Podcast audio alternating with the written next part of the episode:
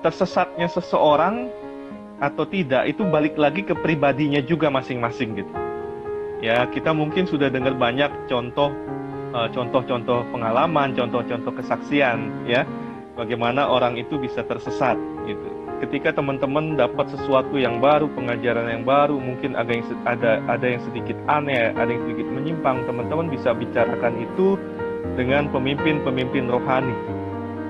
Dan dalam kehidupan pribadi teman-teman harus bangun hubungan yang kuat dengan Tuhan.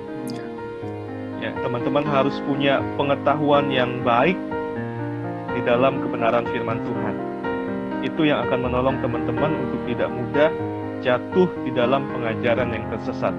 Itu yang akan menolong teman-teman untuk tidak salah jalan, ya, apalagi kalah dari pengajaran yang sesat.